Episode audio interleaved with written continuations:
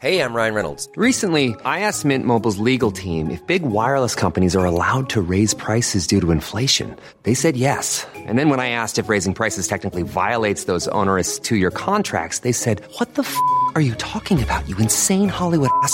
So to recap, we're cutting the price of Mint Unlimited from $30 a month to just $15 a month. Give it a try at mintmobile.com slash switch. $45 upfront for three months plus taxes and fees. Promo rate for new customers for limited time. Unlimited more than 40 gigabytes per month. Slows. Full terms at mintmobile.com.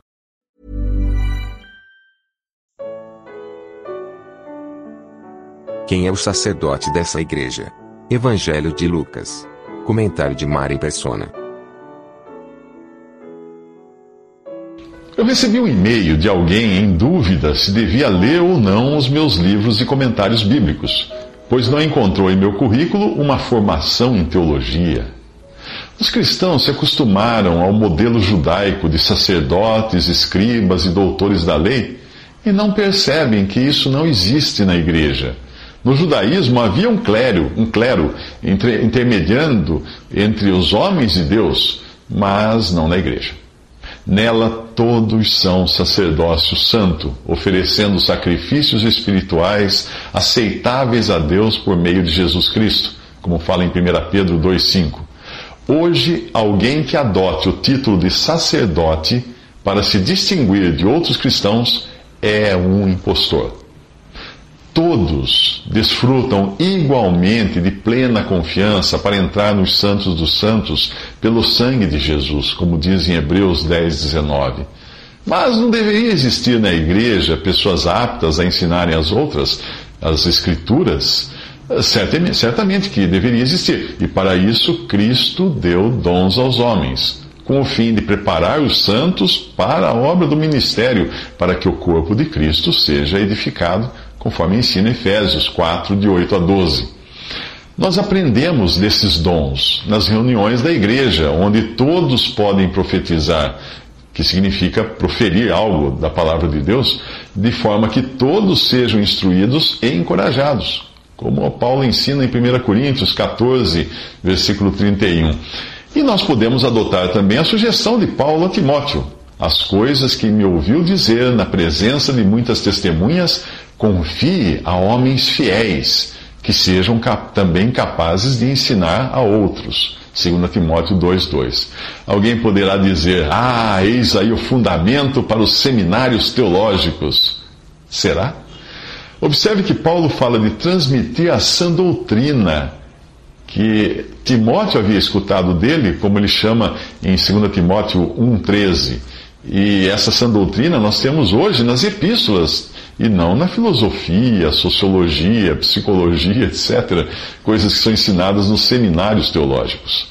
O critério também para decidir a quem ensinar não seria a capacidade intelectual dos alunos, mas que fossem homens fiéis.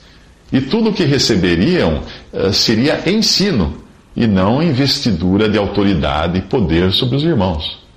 O modelo judaico de mestres da lei produziu uma classe de homens versados nas Escrituras, porém inimigos de Deus. Foram eles que ajudaram Herodes quando o rei quis matar o menino Jesus, em Mateus capítulo 2.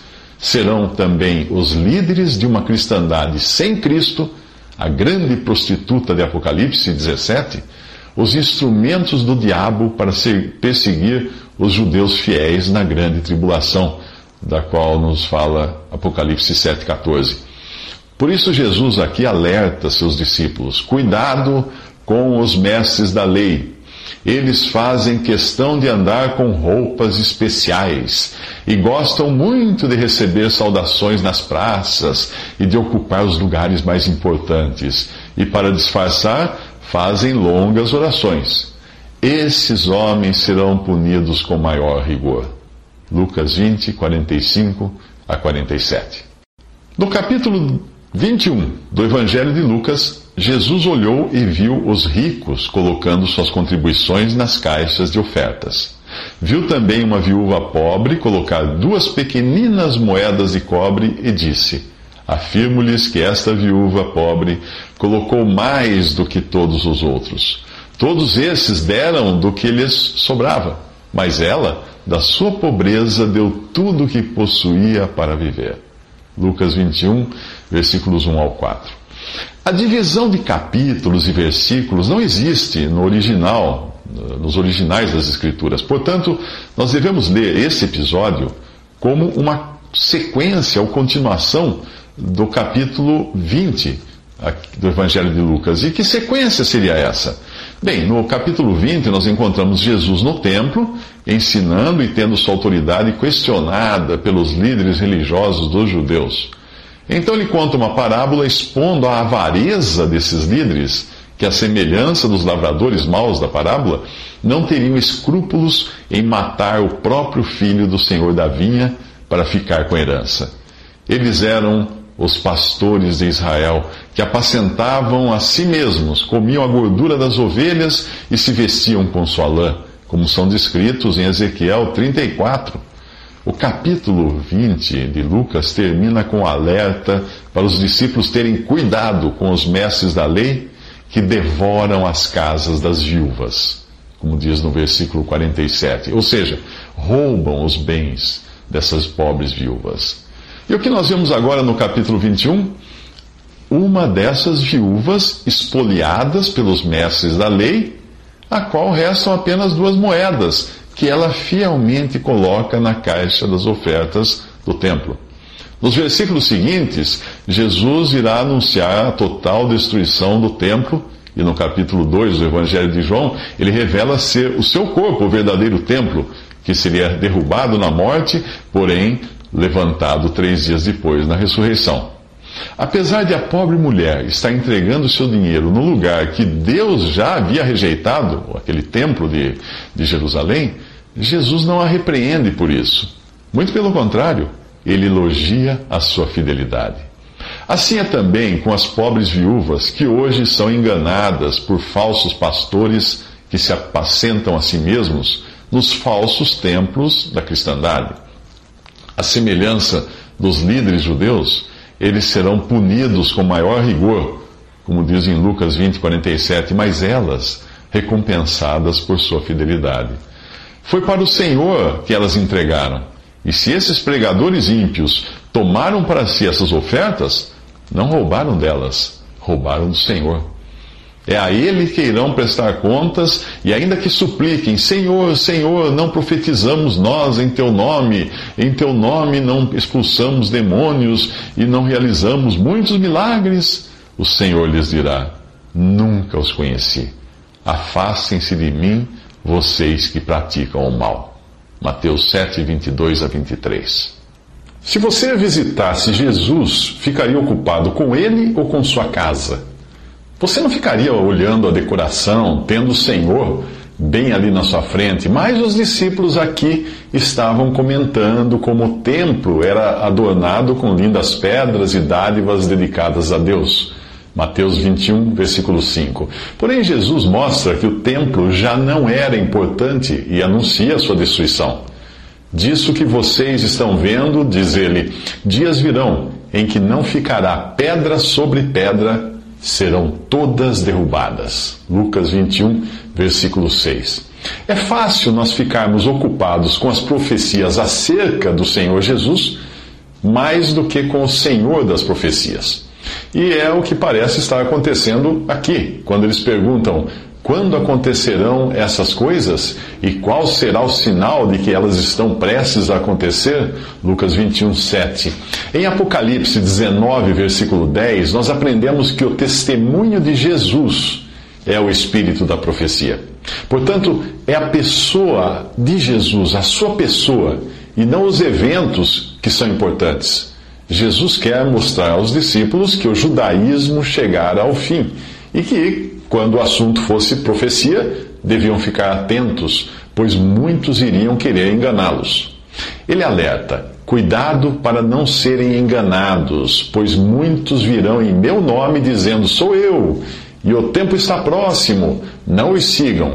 Quando ouvirem falar de guerras e rebeliões, não tenham medo. É necessário que primeiro aconteçam essas coisas, mas o fim não virá imediatamente. Lucas 21, de 8 a 9. Dos versículos 8 ao 24 desse capítulo, ele fala da destruição do templo, que ocorreria no ano 70 da era cristã. Dos versículos 25 ao 33 do capítulo 21 de Lucas, ele trata então da sua vinda para estabelecer o seu reino aqui na terra. Hoje, enquanto alguns dizem ser o Cristo, outros ficam aterrorizados com teorias conspiratórias e alarmes de guerras e rebeliões. Mas o Senhor tranquiliza os que são seus ao dizer: Não tenham medo. Quem é salvo por Cristo não deve se ocupar com aquilo que aterroriza, mas deve se ocupar com a vinda do Senhor para buscar a sua igreja. Ao escrever aos crentes, Paulo não falou de terror, mas ele falou de consolo. Nós, os que estivermos vivos, seremos arrebatados, disse ele, para o encontro com o Senhor nos ares, e assim estaremos com o Senhor para sempre. Consolem-se uns aos outros com essas palavras. 1 Tessalonicenses 4, de 17 a 18. Porém, para o incrédulo, resta tão somente uma terrível expectativa de juízo e de fogo intenso que consumirá os inimigos de Deus, como fala em Hebreus 10, 27. Para o incrédulo, o Senhor virá como ladrão de noite, mas o crente não espera como ladrão, o crente o espera como noivo que vem buscar sua noiva, a igreja. O Espírito e a noiva dizem: Vem, em Apocalipse 22, 17. E você, deseja muito que o Senhor venha ou sente pavor só de pensar nessa ideia? Nós gostamos de nos sentir vivos. E uma forma de experimentarmos isso é vendo a morte alheia. Crimes, acidentes ou tragédias geram em nós sensações de terror, indignação e alívio. Esta última por não sermos nós os protagonistas da dor. Nós somos movidos à adrenalina. E na falta da tragédia real, nós buscamos a tragédia artificial nos filmes. Nós vemos corridas, lutas e touradas, sempre torcendo para o carro explodir, o atleta sangrar e o touro chifrar. Alguém precisa morrer para nós nos sentirmos vivos e despertos. Essa curiosidade mórbida inclui saber como será a maior de todas as tragédias, o fim do mundo. Nós pensamos nisso achando que as coisas irão se desmoronar numa tela de cinema, onde nós seremos meros espectadores. Não, não, não será assim. E se foi assim, se foi com uma curiosidade assim que os discípulos perguntaram a Jesus quando aconteceria a destruição do templo e que sinal haveria de que estava prestes a acontecer, a resposta que, a resposta que eles recebem tem um fundo moral e não visa satisfazer a curiosidade de quem quer ver a notícia no jornal. Depois de avisar para não serem enganados com falsos cristos e nem para se amedrontarem com notícias alarmantes de guerras e rebeliões, ele dá uma ideia dos eventos que precederão a sua vinda futura para reinar. Nação se levantará contra nação e reino contra reino Haverá grandes terremotos, fomes e pestes em vários lugares e acontecimentos terríveis e grandes sinais provenientes do céu. Lucas 21, de 10 a 11. Eu acredito que os versículos 10 e 11 uh, eh, talvez façam parte do que ele diz a partir do versículo 25, quando haverá sinais no sol, na lua e nas estrelas. Mas os versículos 12 ao 24 já aconteceram os discípulos foram perseguidos, presos, levados à presença dos governantes, aos quais testemunharam de Cristo com notável intrepidez. Todos os apóstolos, exceto João, foram martirizados. Mesmo assim, Deus esteve no controle. Pois, ainda que seus corpos tenham sido mortos, Jesus lhes prometeu: nenhum fio de cabelo da cabeça de vocês se perderá. Lucas 21, 18. Isto porque o crente tem a certeza da ressurreição, como diz a letra daquele hino, porque ele vive, posso crer no amanhã.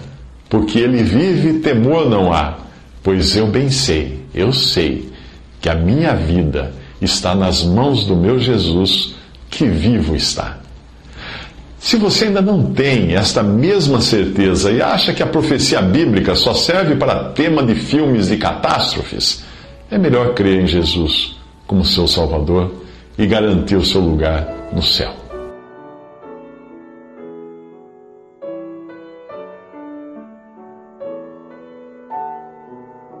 Visite respondi.com.br. Visite também 3minutos.net.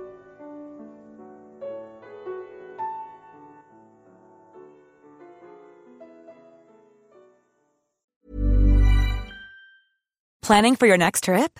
Elevate your travel style with Quince. Quince has all the jet setting essentials you'll want for your next getaway, like European linen, premium luggage options, buttery soft Italian leather bags, and so much more. And is all priced at 50 to 80% less than similar brands. Plus, Quince only works with factories that use safe and ethical manufacturing practices.